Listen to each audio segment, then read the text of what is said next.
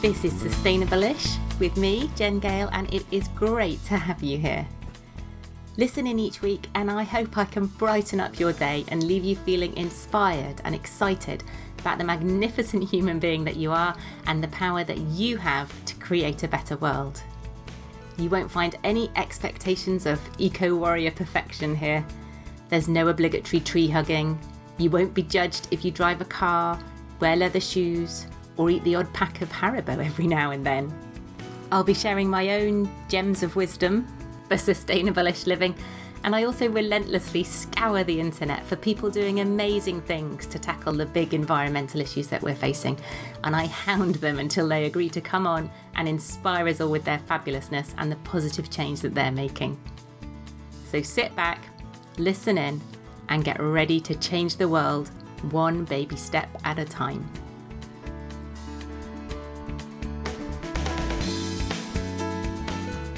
Hello, hello, and welcome to the 100th episode of the Sustainable-ish podcast. 100 episodes. How on earth did that happen? Now, given I'm the least planning ahead planning type person, it only occurred to me to start thinking about what to do for this episode a week or so ago. And short of having Greta or Sir David Attenborough on, I was a bit stuck on ideas for what I could do to mark the occasion. So I asked the audience, or more specifically, my audience, you guys on social media, and you all said that you wanted to hear from me. Actually, that's a lie. Several people did indeed suggest Greta and Sir David, along with Chris Packham and a few others, but Given the time frame and my distinct lack of celebrity contacts, I went with the most the next most popular suggestion, which was to hear from me. Which feels pretty excruciating if I'm honest. So I asked for questions that you might like to ask me and then decided that rather than listen to me drone on asking myself questions and then answering them, it might be more interesting if we had a couple of guest presenters. So enter Kate and Laura, recruited from the Knackered Mums Eco Club, who gamely jumped on Zoom with me and did a brilliant job of sifting through the questions and putting them to me. I have to say, I find the concept of an episode all about me toe curlingly awful. So I really hope that this is interesting for you guys to listen to. Do let me know. Let me know what other questions, if any, you've got for me, and I can start saving them up for the 200th episode. A massive, massive thank you to each and every one of you for tuning in each week, for sharing the podcast, for rating and reviewing it, and most of all, for listening and getting in touch to share the actions that you've been inspired to take afterwards. It really does make it all worthwhile. Now, I'm taking a short break over Easter, but we'll be back in a few weeks' time to make a start on a whole new centenary fingers crossed, of episodes. Enjoy this one. Take care. Kate, I think you're going to dive in with the first question for me. Sure. So um, Tyson asked you what made you specifically decide to write your first book? Um, I don't know if I did specifically decide. Um, I always wanted to write a book. Well, I say always wanted to write a book. When so we did we spent a year buying nothing new this was back in 2012 13 and i started a blog to sort of document that year and i ended up blogging every day for the year which was far harder than buying nothing new and it kind of nearly killed me. And loads of people said to me at the end of the year you ought to write a book about it. And i was like yeah i'd really love to because you know i've got a science background and i had to concentrate on sciences for my a levels so i sort of stopped writing do you know? And then i suddenly writing the blog made me realize i really enjoyed writing again and um so I really wanted to write a book, but it's this big, I don't know how to write a book. I don't know how to get in touch with publishers. I don't know what, you know, any of that. It feels like a very different world, doesn't it? So I just sort of went, yeah, yeah, yeah, no, I'd really like to. And um, I didn't really do much about it. And then I did a talk at Bristol Festival of Nature in 2015, um, all about our year buying nothing new and had an email afterwards saying i'm a literary agent and my husband came to your talk and he said he really enjoyed it. And have you ever thought about writing a book? And i was like oh my god yes i have. So uh, and this is kate who's now my agent bless her. And and so we met up and had a chat and and she basically walked me through how you write a proposal for a book. And we got to a point where she was sort of happy with it and thought it was a viable thing. And she started sending it out to various publishers and things. But at that point it was quite memoiry about our year buying nothing new it was quite different to, to what the actual book is and it had a bit of interest and nothing really and so um I had a bit of a sulk and was like, nobody likes my book. And then I think I think it must have been 2018. I mean, it's a really long, slow process um, about 2018, the beginning of 2018, I was like, I really do want to write a book. So I went back to my proposal and sort of redid it in the format that the book is now. So very much, so, so there's 12 chapters. Each chapter has a different um, sort of focus area, uh, and sort of went back to Kate with it, and um, you know, sort of back and forth a little bit with her, and then she sent it out, and then yeah, I was so lucky to have Bloomsbury sort of show an interest, and kind of went from there. So it kind of it was a decision, but it wasn't a decision, and I. Uh, I, I just, you know, it was, it feels very serendipitous and lucky and all that sort of thing. So that was a very long winded answer, wasn't it? it's good though, because it is the sort of background that people just assume that it just happens. Mm. So I think having that knowledge that like the fact that you you put one idea out there and it wasn't the right angle. Mm. But then when you reviewed it, it's like obviously that worked because your second book has come out what in the space of lockdown? Like that's amazing. So yeah, you know how to do it. We're going to expect a lot more from you. yeah, I did actually because um, book two just came out, and I just had an email from Kate, my agent. She was like, "Any thoughts about book number three? And I was like, "I, I don't know. I, I don't know what else I've got to say." Eco-friendly pets, maybe. Yeah, somebody else I was mentioned just thinking that. that, Kate. Needs to be animals next, I think. somebody else suggested a um you know like you get those student cookbooks like one of those for students going off to uni i don't know we'll You're to- baking. You need a baking book next. i'd love to do baking yeah yeah yeah but yeah send in your suggestions guys if you do if anybody wants a book three laura over to you for another question Okay, so Susan's asked, what do you find hardest about living sustainably and how do you tackle it? um i think i've reached a point where probably a bit of a plateau do you know like we we this has all become very kind of normal for us and so it doesn't actually feel that difficult anymore the level that we're at. I guess the the hardest thing is continuing to make you know push yourself to make new changes. I think actually yeah the hardest thing is is the frustration i feel like why isn't everybody doing this? Do you know like once you i'm sure you guys will relate to this it's a bit of a can of worms. For a long time before we spent our year buying nothing new i was kind of looking away. Do you know i wasn't intentionally doing it but i was just i'm very busy. I've got a lot going on. At the time you know i had two under three or whatever. That's not my issue to deal with do you know? Like that's that's for other people. That's for surely if it was that bad the government would be responding in the same way they have to the pandemic and surely that's down to businesses. There's not actually much i can do. There was a lot of that kind of i think unconscious narrative going on in my head. So i completely understand you know why people aren't doing that. But at the same time you sort of learn all these things and then you can't it's frustrating sometimes because you can't unlearn them and you think god i wish i didn't know that because it would be much easier to do x y or z rather than have to kind of you know easter's coming out rather than have to agonize about what's the best easter egg choice. And i can't just go and take one of the 99p ones off the shelf because i feel then feel really guilty about it. So yeah i think that sort of that knowledge you know not being able to unknow things and therefore having to sometimes make I don't want to say more difficult choices, but actually it probably is. There's a bit more um, head work and leg work that has to go into things. But yeah, also that kind of sometimes feeling like I'm shouting into the void and, you know, sometimes wanting to run around screaming with a placard, saying, why, oh my God, you know, the end is nigh. Why isn't everybody and and and that frustration, like how how do we get other people on board? How can we get um other people on board? So yeah, probably quite there was a lot of frustration in that, wasn't there? it makes sense though because i think when you are so passionate about living sustainably and making these more eco-friendly changes it's hard when people aren't hearing it and aren't Mm. listening. And when people are denying it it makes it it does make it really frustrating. And you've been working in this field for so long now that you can understand that that level of frustration is pretty high. And I think when we talk when we talk about you know you say people denying it and then we think about like um I don't know like Trump don't we? Like a real proper Hmm. climate denialist. But I I think probably most people aren't like denying it. They're just maybe not acknowledging it or not or maybe not even acknowledge not even that they're not acknowledging it. I think we're all i like to think the vast majority of us are pretty on board with the fact that this is happening. Maybe just not acknowledging or not realizing or not feeling empowered enough to step up and kind of do our bit or feeling like that's too hard do you know? Yeah. I think when you see how many emissions china puts out and then you think but i'm just little old me living in the middle of england. What mm. can i hmm. do? And i yeah. think that helps people doesn't it? It makes it you just don't think that you can have an impact.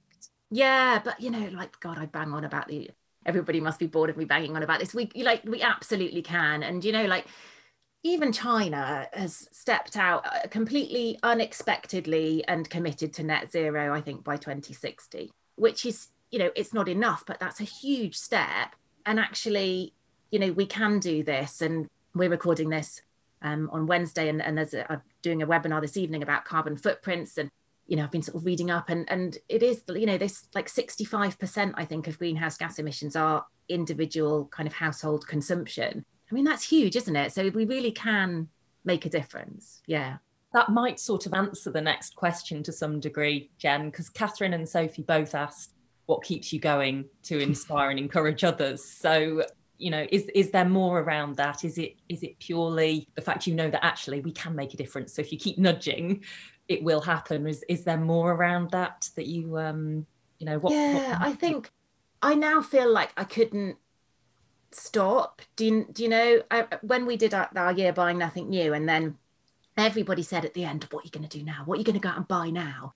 And i just was i can't you can't do that and learn all the things that I learned or be forced to sort of confront all those things that I was forced to confront and then just pack it all away again and ca- and and go back to how you were. And in the same way I think you know I've had times where I've been kind of lying in bed going what the hell am I doing? Like I should just go and get a job at Tesco's or you know that would be easier uh, you know guaranteed income. And but I just sort of the thing that keeps me going is the thought that I don't want my kids to turn around to me in 30 years time and say what what the hell were you guys doing? Like you knew this was coming. What were you doing? And to be able to say, yeah, we knew it was coming. Um, I wasn't a world leader. You know, I, I'm not a not in a position to be able to make big policy shifts and that kind of thing. But actually, I did what I could as a knackered mum and as uh, as an individual, but also I think stepping into this power that we all have as individuals around you know sort of spreading that message. I was having a chat with a brilliant lady called sandra about a program she's running called the climate pitch which is brilliant. Everyone needs to go and check it out. And she talks about these sort of four roles that we have as people and i'm going to desperately try and remember them now. So she talks about our roles as individuals. I might have even written it down. Let me see if i wrote it down. Um, so yeah, our, the powers that we have. So our, our, powers as individuals in the things that we consume, the things that we buy, exactly that I just said, that 65%. Um, the power that we have as a citizen so the power of our voice, the power of our vote, the power of that sort of activism, you know, that that sort of I talk about this gentle activism, this idea that, you know, we're all everyday activists in the choices that we make and making our voices heard, all those sorts of things. And the power that we have as influencers amongst our family, our friends, our community. You know, when we think about influencers, we think about people with millions of followers on Instagram, but we're all influencers, especially within well, I say especially within our family. Do my kids listen to me? I'm not entirely sure. Um, but you know, um, even if we're not having direct conversations with our, our sort of wider family and friends, they're seeing the things that we're doing, and some of those ripples will be spreading. And again, how can we influence our sort of wider community? And then the power that we have as, and I love this phrase that Sandra used, as a change agent within our sort of workplace. Do you know? So if if we are uh, working and we're employed, we have a kind of stake in that as well. So we can become the change agent within that company and that organization and, and be asking the questions of them like where is our pension invested? Do we know what our carbon footprint is as a company? What is our policy around the environment and all those sorts? And i just sort of loved that. I thought it so brilliantly. I talk about this a lot but i hadn't managed to kind of succinctly articulate it like that. And um, i thought that was absolutely fabulous. And i've completely forgotten what the question was. What was it? Yeah how do i how do i keep going? So it's that isn't it? It's it's just I guess that kind of knowing that we have this amount of power and wanting other people to to know about that as well and really thinking god we could really shift stuff if we could get more people on board and a cheeky add-on mm. is on the flip side of it you obviously are pushing the ish because you know that you will reach more people that way. But how do you deal with the people who are, are more on the hardcore mm. side of things who must you must get some criticism along or had some criticism along the way? Yeah. And how do you deal with that? Because I think personally, you know, the, your approach is so much more effective at actually engaging the people that need to listen.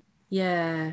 So how, how do you cope with that on a on a personal level? It's really difficult. I was just asked to review, and I don't know if anybody will have read it. Rupert Read, who's um, sort of quite well known as a spokesperson for Extinction Rebellion and the Green Party, and he's just written a book called Parents for the Future, I think. And I was asked to write a review on it, and I said to the person, I was like, I'm not. I'm not the right person to review this book because my I'm all about the ish and obviously XR and you know are, are very much not about the ish and he was like no no you, you know i really would love to hear your view on it. And and i was so conflicted after reading it because basically in there he says he he talks about this idea that um, you know as parents we love our children. That's a given. We would do anything for our children. Therefore we need to take action on the climate crisis. And yeah all good.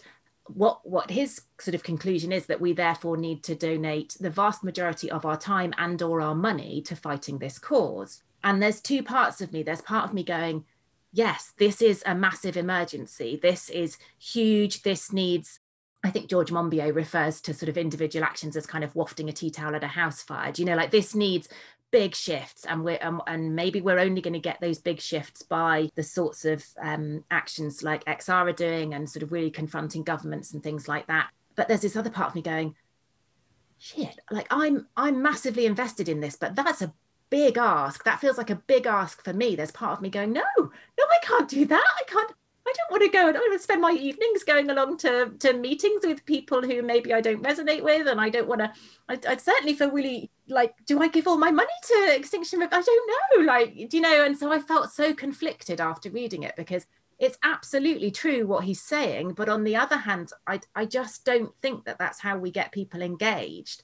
One of the analogies I use is this sort of you know training for a, marathon and if someone you know i'm sat there on the sofa watching netflix and eating chocolate and someone comes along and goes you're going to run a marathon next week um, and you're going to run it under four hours and i go no i'm not Whereas if someone came along to me and said, "You're going to run a marathon in six months' time, and you're going to run it maybe like let's let's aim for under five, five and a half hours," and you know what, I'm going to hold your hand, and the first thing we need to do is we need to go and we need to look in your cupboard and see if you've got a pair of trainers that fit you. Do you know? I'm much more like, oh do you know what? Maybe i could do that. And and actually there's a group here that are going to train with you and we're going to talk about diet and we're going to talk about you know i'm like oh maybe i could do that. And then you know maybe i do end up running that marathon and that's amazing. But from a sort of standing start that's a big you know and so if we can get people started a proportion of those people will just start and do a few things. A proportion of those people will you know do a bit more and a proportion will go on and, and become really active in xr and um, you know active in the change agents in their workplace and all those things that we need. But we need to get people started. So i'm conflicted. I am very conflicted but I, I do uh, I th- and i don't know if i err on the side of ish because i'm so so non-confrontational and i hate sort of upsetting people. It's the perfect compromise though jen because it's you, you know you're you're almost don't take this the wrong way but you're almost the gateway drug into you know into getting people into it because it is overwhelming and i think for you to be able to stand your ground where somebody might say well no you you know mm. you're living this life as you know as you said at the start of the podcast you know it, it comes a lot of it comes naturally to you now but there is i think there's something really wonderful in the way that you balance it so that you're you're setting the example without without preaching shall we say without making people feel bad about the about their issues because mm. actually that step taking those little steps is is what we all need and mm. it might take time but actually sticking with it i think it's you know it's fantastic people are actually making changes yeah and i you know i'm super aware that you know we are running out of time Mm. But actually, I did. Um, I've done a couple of podcasts um, to sort of promote the new book on more mainstream, so kind of non-eco um, podcasts. So um, Zoe Blaskey from Motherkind and Marina Fogle, and Zoe just put hers out this week, and she said in her intro, "I'm really nervous about putting this podcast out because parents are on their knees, they're knackered. You know, we've just we're, we're we've been a year of a global pandemic. Surely people are going to want to punch us in the face if we now turn around and tell them they've got to do X, Y, and Z as well. So there's these two kind of extremes, isn't there? And I was really kind of shocked. I think because I live in my little eco bubble at the idea that it might be a no-go area to talk to parents about sustainability, that it that we can talk about race, we can talk about sex, we can talk about diet, but actually asking them to do something around the planet that that was the one thing that was making Zoe nervous to talk to her audience about. And I was really kind of taken aback by that. Um, mm. But those are the two extremes that we're looking at, aren't they? And, and we kind of need to need to remember there are yeah. two extremes there. Yeah, definitely. Laura, what's next from you? I'm going to follow on with the question that I think follows this discussion perfectly. Tyson has ha- asked, What do you think of your ripples? Which one sticks with you the most? I just love, and I and, and I talk to, to you guys in the Knackered Mums Club about this, that sometimes I will put a post out or send out an email and it will feel like tumbleweed. Do you know, you'll sort of think, you send out an email, I try and send out a weekly email and just nothing back. And you just think, did that land? Did that resonate? Did anything happen as a result of that? Was that just a bit of a waste of my hour, you know, and the, the carbon of sending that email? And then periodically I'll just get an email going, I absolutely love your weekly emails. They really make me think and they really, you know, and and last time I did X, Y, and Z. And just going, oh, oh gosh, like people are listening. And and and more than that, people are actually kind of making changes because I remember when the first book came out last year and I and I put out posts saying don't buy this book. Don't buy this book if you're not going to change anything because otherwise it's just a waste of a tree. It's a waste of you know, it's a waste of your and I guess that's the whole thing. So so I I don't know and I think that's probably the thing a lot of us won't know what our ripples are and so we think that they're not there.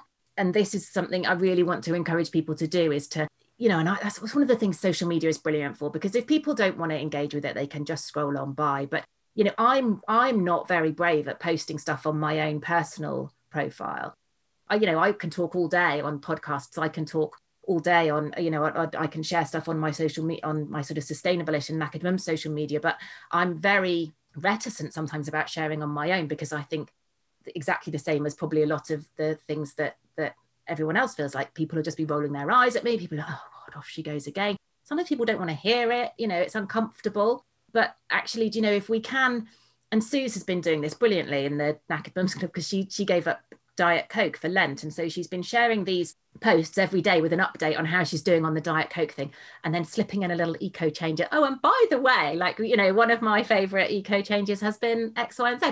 And it's been so lovely and it's been done in such a gentle way. And she's had such lovely responses from friends and things. So there are really lovely ways of doing it. And I think yeah that's what i would i don't know what my biggest ripple is and and i think that a lot of us won't know what our ripples are until maybe six months down the line. You get somebody coming bouncing up to you saying god you did that you did that post or i saw you doing wearing those jeans with a patch on or whatever and it made me brave enough to have a go. I feel like that was the most obtuse answer ever.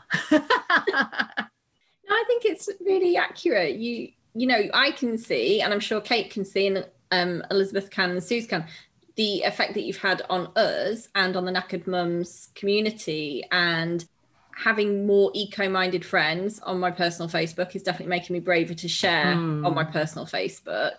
And being a member of the group is definitely make giving me the confidence to build my own kind of eco blog. And those are direct ripples from having read your blog for years and listened to the podcast and being a member of the group but definitely just having friends who are eco-minded. Mm is for me my personal biggest ripple that you have created because it has felt like I'm a little person in a massive island with mm. no one hmm. who thinks the same for years now. So for me, that's been the biggest thing that you've affected in my life. Yeah, and I think that's so important for everybody is to find your tribe. You know, your tribe doesn't have to be my tribe.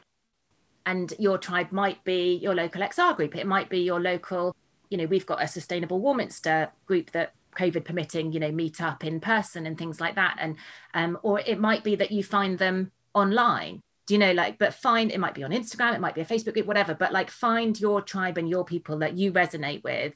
Um, because they are out there. And that was one of my biggest things actually from that year buying nothing new was having a complete meltdown halfway through of like, what is this? Like, what's the point of this? Like, this thing is huge. And his stupid little old me spending a year buying nothing new. So what?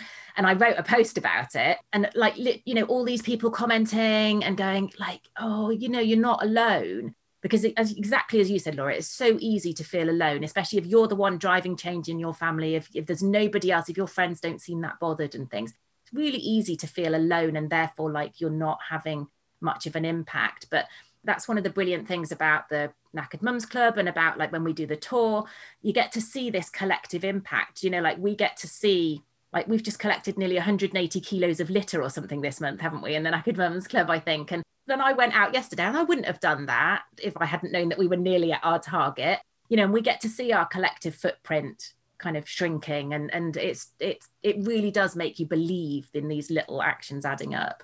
Great and Hel- Helen G's actually asked, can you remember the point when you realised that the Knackered Mums Eco Club was really something that actually you did have this tribe of people ready to be part of something more? Yeah, I no, I don't know. I had this idea, and I I have a lot of ideas, you know, like and so, and a lot of them just sort of sit and die quietly in a corner. And I think having done the festival, the online festival, it was sort of May last year, and that was mental. I think Kate, you were just saying you've just done a challenge and you needed a sort of hibernation period afterwards. There was like 40 events in a week and like two and a half thousand people, and um, it was mad. But actually, the the the feedback I had, and it was just like the energy that it seemed to create. And you know, and then I saw you know other people get in touch going, we want to run our own festival, and how did you do it? And all these kinds of these ripples. And then thinking, well, you know, I can't, I, I don't know that I've got the energy to repeat that. I don't know if there's an appetite for that to be repeated. This was the end of the summer holidays. And then this idea of the sort of um, eco tour, the knackered and, and the knackered mums and this idea that, you know, we're all on our knees after homeschooling for all this time and having the kids home. And wouldn't it be lovely to just jump on a bus and together and go off on a tour? And obviously we couldn't, that can't happen so so sort of doing that and then wanting somewhere wanting a space i guess for people to come and to live um, air quotes afterwards. And you know, I just love this idea of there being an actual proper clubhouse where there's just all these shabby sofas and a bar and you know coffee and tea and cakes, and we can all just kind of come and chill out. And and so that's kind of what I wanted to create. And I think I don't know. Um, it'd be interesting to hear um, from many of you who've been in from the from the beginning. Sort of, it started in September, I think, last year, and, and I was sort of feeling my way in for quite a bit, and then it kind of got to January, and I and I really felt like no, actually, I, I kind of I feel like I know now what I what I want this to be and what will be helpful and obviously getting feedback from people and things and almost sort of finding my stride and just the community in that Facebook group is so lovely like you know I, I it feels like the other bits we do the the sort of calls and the you know the information is a kind of add-on. Do you know it's that kind of community and the space and it and it genuinely is created by the people within it. You know i've just sort of been the catalyst to bring these people together and it's just honestly is I, am so biased, but it's absolutely sort of warms my heart. And just just to see the support that everybody gives each other. And and I guess that's one of my frustrations is like this feels amazing. We need everybody in this space um but yeah it does uh, you know i think it probably felt like after you know certainly in the new year it kind of hit its stride and and just now you know thinking yeah you know this this has got legs this has potential this this is having an impact which is i guess is what it's all about i'm not very good at succinct answers am i um, laura back to you i think Right, I'm going to bring it round to the podcast. Mm. Helen G has also asked, How do you feel about reaching your 100th podcast episode? It's weird, isn't it? It feels like I've been doing it forever, but also like, wow, 100 episodes. That's that, it does feel like a real milestone. Yeah, I don't know how I feel about it. I am really proud of it. I think there's always I'm a massive sufferer of comparisonitis. So there's always that bit of me going, oh, but look at them. They've done really well with their podcast and they've got this many downloads. So, and, you know, and, and I, I sort of beat myself up because I think I don't make enough of it. You know, like there's some amazing episodes on there, but I think because of the way my head works is like, right, done that now, on to the next thing. So I don't promote the episodes as much as I should. you know and i think it probably could reach a lot more people if i was much more diligent and structured about my social media and my sharing and things so i, I sort of have that element of frustration that i'm not doing this as well as i should or could do but yeah it's just been a joy another thing that has just been a joy to give me an excuse to chat to a load of people that I would really want to chat to and to be nosy and to, you know, I think doing the Organic September collaboration with Organic UK and getting to speak to like Guy Singh Watson and Melissa Hemsley and, you know, people that like I think if I'd just approached them, they'd have been like, who are you? Um, so, you know, being able to do that with the sort of backing of them has been really lovely. But I think that the best thing that I love is talking to like ordinary people. Like i think one of my favorite episodes is the one we did with the with the knackered mums and it was like a cup of coffee around the table with the knackered mums and hearing about them and the changes that they've made. And i think it was jane and helen and i'm going to forget it was the third one. Uh, but it was just so gorgeous to hear. And, and i think hopefully so relatable because sometimes we feel like we've got to be this that type of person to make those changes or to you know be a celebrity or whatever to make a difference. And actually to hear from these amazing women like knackered and sat around the kitchen table who have all made a difference as well. And that's i think the idea that there's this platform that allows or helps me to amplify other people's voices as well. So like talking to catherine last week about composting I mean, we didn't even go into half, uh, well, really any of the stuff she does with Barefoot Kitchen, but she's amazing. And she's doing all this amazing stuff in her local community with her social enterprise and things. So I probably ought to get her back on to chat in that talking to Anna about worms and do you know, like just these things. And like, God, I want everybody to know about these things. And so being able to talk and ask them questions and hopefully questions that other people are thinking of as well. Um, Millie and Sarah have asked what your top tips would be for speaking to others who are less eco focused and how to get them more engaged. This is hard. Listening to the podcast. yeah, it's hard, isn't it? Um, I was on um, a Sustainable podcast recently talking about the new book, which is about parenting, and they kind of said, so like, how do you?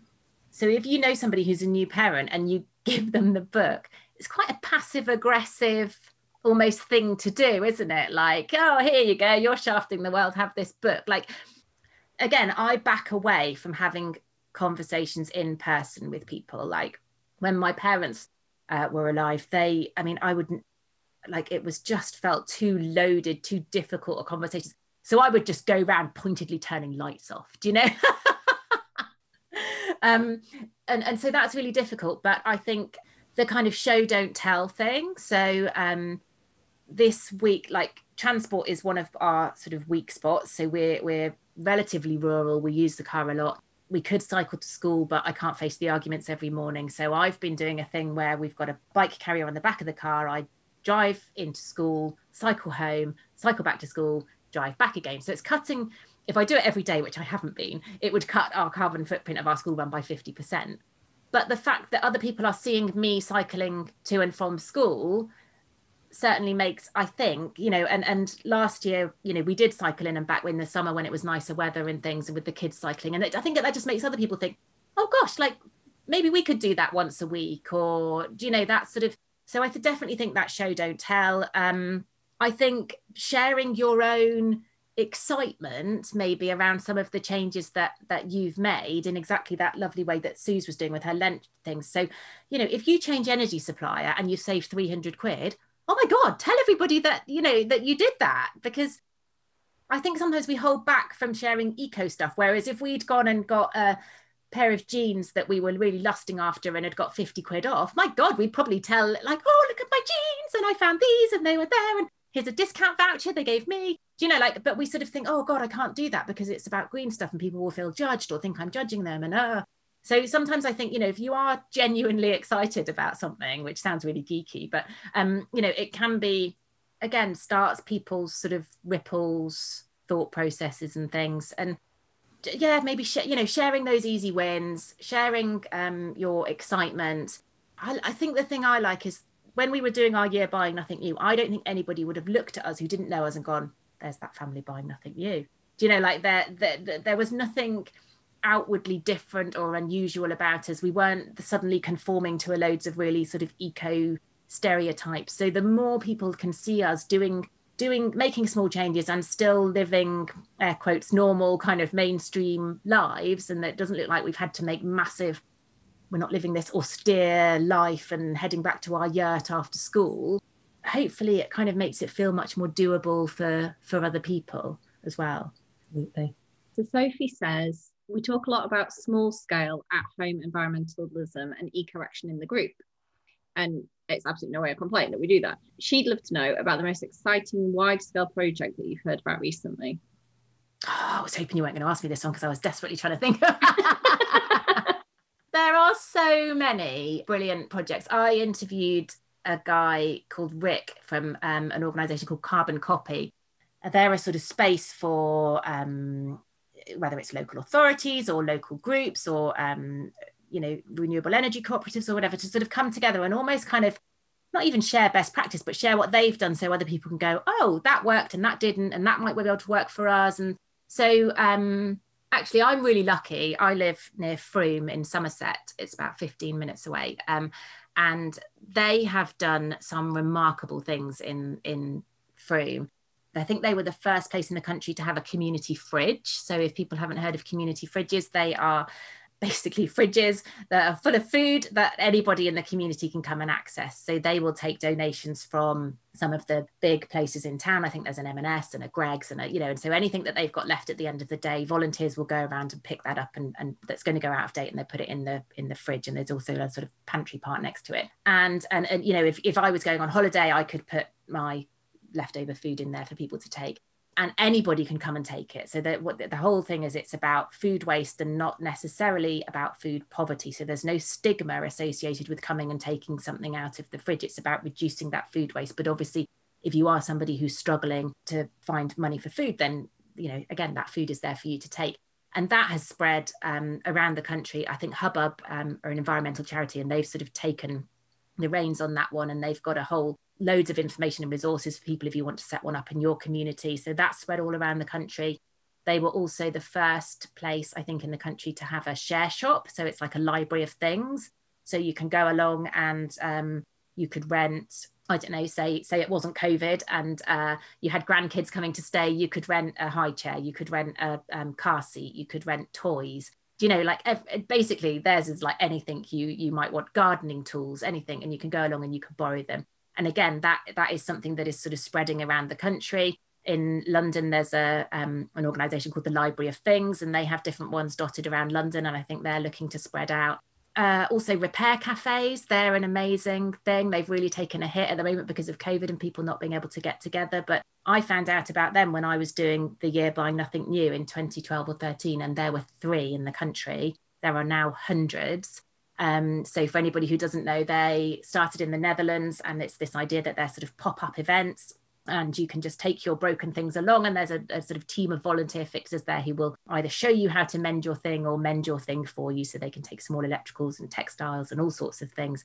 Again i think something that has kind of exploded around the country. So and all these things are are really kind of grassroots bottom up you know and they're really sort of driving this conversation around the sharing economy, around um, you know consumption, and how these ways that we can actually slow down and lower our consumption. So I think those are probably like three of my favorite schemes and things that feel really doable. I think you know there's loads of great kind of community energy schemes and things going on, but for someone with my type of brain, that feels like a too technical, a step too far. You know, whereas I could I could organise a repair cafe, like I did. You know, I've done one locally a few times, and I could probably organise a, you know, a give and take day or something like that. So I think they're sort of things that everybody can kind of get behind, and they're things that. Oh, another one and another one. I knew I'd think of loads. Party Kit Network. So um, the reusable party kits. I mean, that wasn't even a thing a couple of years ago, was it? And then I think there was an article on the BBC about a PTA, a school PTA, who'd done it. So it's a reusable bowls, cups, plates for you know for having a, a kids party.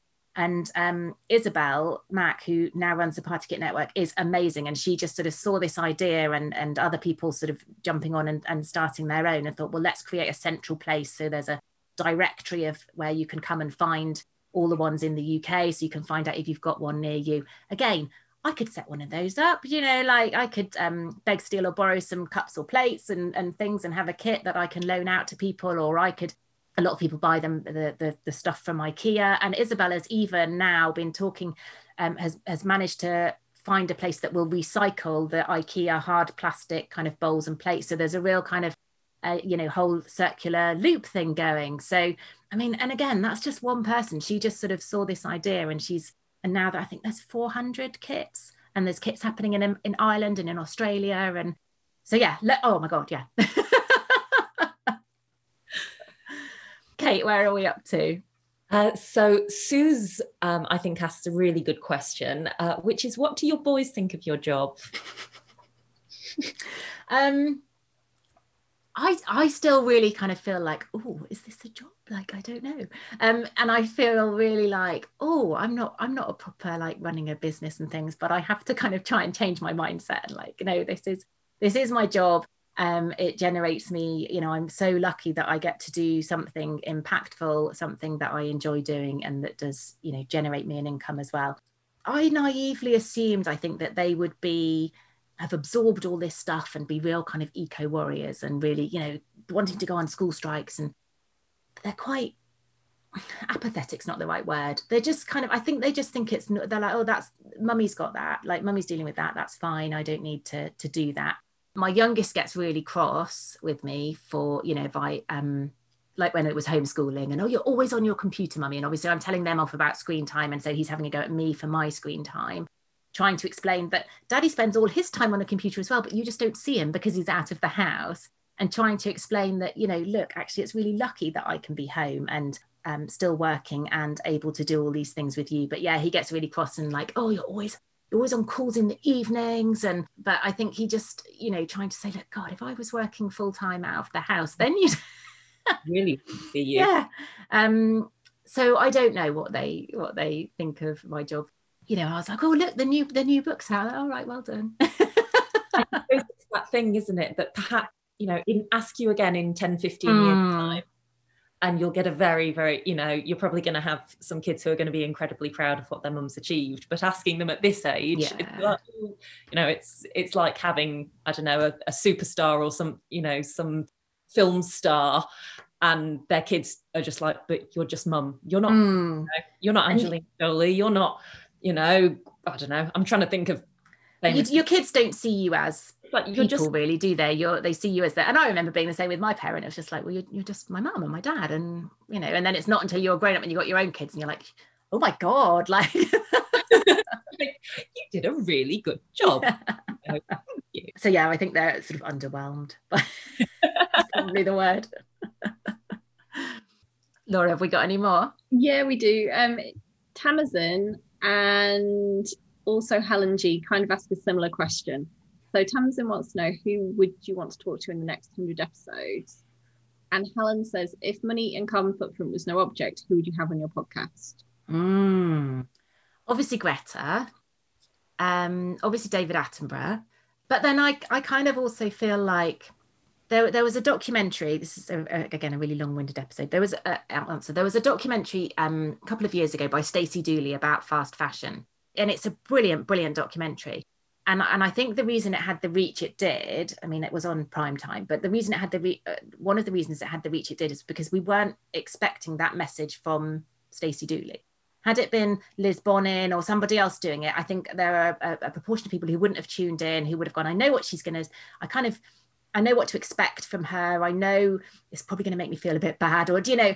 And and so there are a proportion of people who sort of maybe don't engage with Greta or David Attenborough or whatever, but they um so so actually I, yeah I would love to have some real kind of mainstream air quotes influencers, do you know, on to just say okay, so how how are you guys? I mean, um, Lauren who runs Wear 'em Out Pads, she interviewed Jools Oliver for her podcast episode one of her podcast and i was just like oh my god like how amazing to be able to talk to these people who already have a really established platform who are already reaching millions of people and to be able to have a mainstream uh, yeah i guess a mainstream conversation about eco stuff with them and to kind of say to them okay so how you know how are you feeling about this and and maybe get, say to them like, okay, what's one small thing that that you can do? And to be able to start that conversation with them almost feels potentially more powerful than being able to have a conversation with Greta.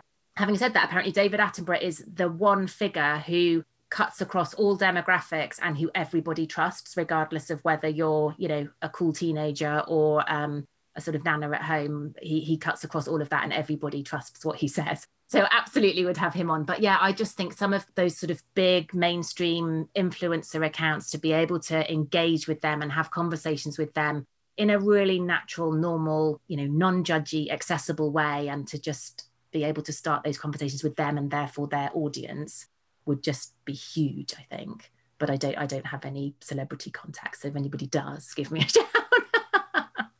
Okay, and um, the last one that I've got um, is from Helen, which is what is your biggest ish? Oh, so many. I was thinking about this because I had a heads up on the questions. I have so many issues. I wrote a blog post um, before Christmas about, I don't know, like the 10 things I do that make me a crap environmentalist. I've got kids, like some people would say that's a massive ish. We, uh, we have a dog. That's quite a big um, addition to our carbon footprint, but do you, it's this kind of weighing up of the, the the joy and the happiness she brings us and she gets us out in the fresh air and all those sorts of things so it's me justifying all my issues we're not vegan we're not we're working our way towards vegetarian but we're not and i don't know if we you know i think this is one of the additional challenges of, of trying to sort of be sustainable with with you know your family and with kids in tow and all that sort of thing in that if i was on my own I probably would have quite a good stab at being vegan, or and I probably would quite happily cycle a lot more and things. But it's trying to find these compromises that fit in with the rest of the family, isn't it? So, yeah, I've already mentioned the car. We're a two-car family. One is electric, and one is uh, a plug-in hybrid, but we're still a two-car, and that's you know because we've been fortunate enough to be able to um, sort of afford to make those changes. So that's a big ish. You know, we could we should probably be getting the train and uh, walking and cycling an awful lot more. Yeah, I think those are probably our biggest ones: the the sort of diet, the travel, the dog. Um, we're not plastic. We're certainly not plastic free. Do you know? I I talk one of one of the changes that I think that a lot of people make as a first change or that is always talked about a lot is the sort of bar soap and shampoo bars and things. And we tried and we tried but we just couldn't get on with it. So we get the five litre refill bottles. Do you know it's it's about finding ways that that work and the kids still wash their hands do you know? Um so lot lots of issues. Yeah. i know that we got one massive one but lots of issues oh, I think I think that's brilliant because it is it's real life, isn't it? And I think sometimes you get people who are in this sphere who very much put themselves on this pedestal of oh I'm completely plastic free or I'm completely you know I've I've completely changed my lifestyle to rid myself of all of these mm. awful things. And it's like but for one thing I I really struggle to believe that you're completely plastic free. Like, how anybody, unless they are literally, you know, growing all of their own food, mm. creating all of their own, you know, their own cleaning products and things, which people are doing increasingly, which is wonderful, and people are reusing, which is wonderful. But it has to be something that people can actually do mm. on a on a daily level. And I think, like you said before, you know, recognizing those different phases of life that you know 10 years ago it, it, would be a you know elements it would be a lot harder mm. but as the time progresses and when you know i think that's one of the things that i love about the knackered mums eco club is that the information is there and the support network is there so you might not quite be ready to take a step but you know that when the moment comes and you are ready that you'll make a good choice mm. i think the danger of greenwashing is very real Mm. And there are there are decisions that I made a year ago where I thought I was making a good eco choice, and then being in the Knackered Mums Eco Club, all of a sudden I've seen, oh, actually that thing is better than what I was doing before, but it's not as good as I could do. And actually, that change is very simple to make. So I think you know that thing of of recognizing that ish ish is okay, yeah, but that actually when the moments come when we can make the changes, that we should take the opportunity and yeah it. and it's you know it's okay to make i don't even think they're wrong decisions that's part that was part of your journey and that was like a stepping stone to getting there and there's that maya angelou quote isn't there about like i i I did mm-hmm. what I did with the knowledge that I had, and now I know better. I do better. It's it's that, and we can't beat ourselves up for the things that we've done in the past, or the the, the things that we were sort of doing without realizing, or whatever. And because they're done, and actually, you know, we need to look forwards and think about, okay, so what's the what's the thing that will work for us now? And that might not be the perfect thing that Deirdre down the road is doing, but this is what's going to work for us at the moment. Because otherwise, if we create this really difficult, you know, if I said to the kids, like, we are absolutely going to cycle to school every day, I don't care if it's raining, it's going to be like, I say they would hate me. They would probably hate me a little bit more than, you know, when I asked them to tidy their room or whatever. It like, it just wouldn't, ha- it would be, it would just be hell. So it's about trying to find these ways that work that allow i think especially with our kids as well allow them to feel like they're you know they don't want to stand out from their friends. They don't want to be the ones who can't do x y and z. Um, and we don't kind of you know we want them to fit in and to all those sorts of things really whether that's right or wrong. So it's it's trying to find ways that work. And everybody's going to have different challenges different circumstances and and that's that's okay. Yeah um laura is that is that us done or is there yeah no that is us done because my other question was the same one as kate Oh, that's been brilliant. Thank you so much, guys. You've been wonderful interviewers. It's weird being the interviewee. Brilliant. Thank you so much. And I hope that was really interesting for people and sort of answered a lot of people's questions.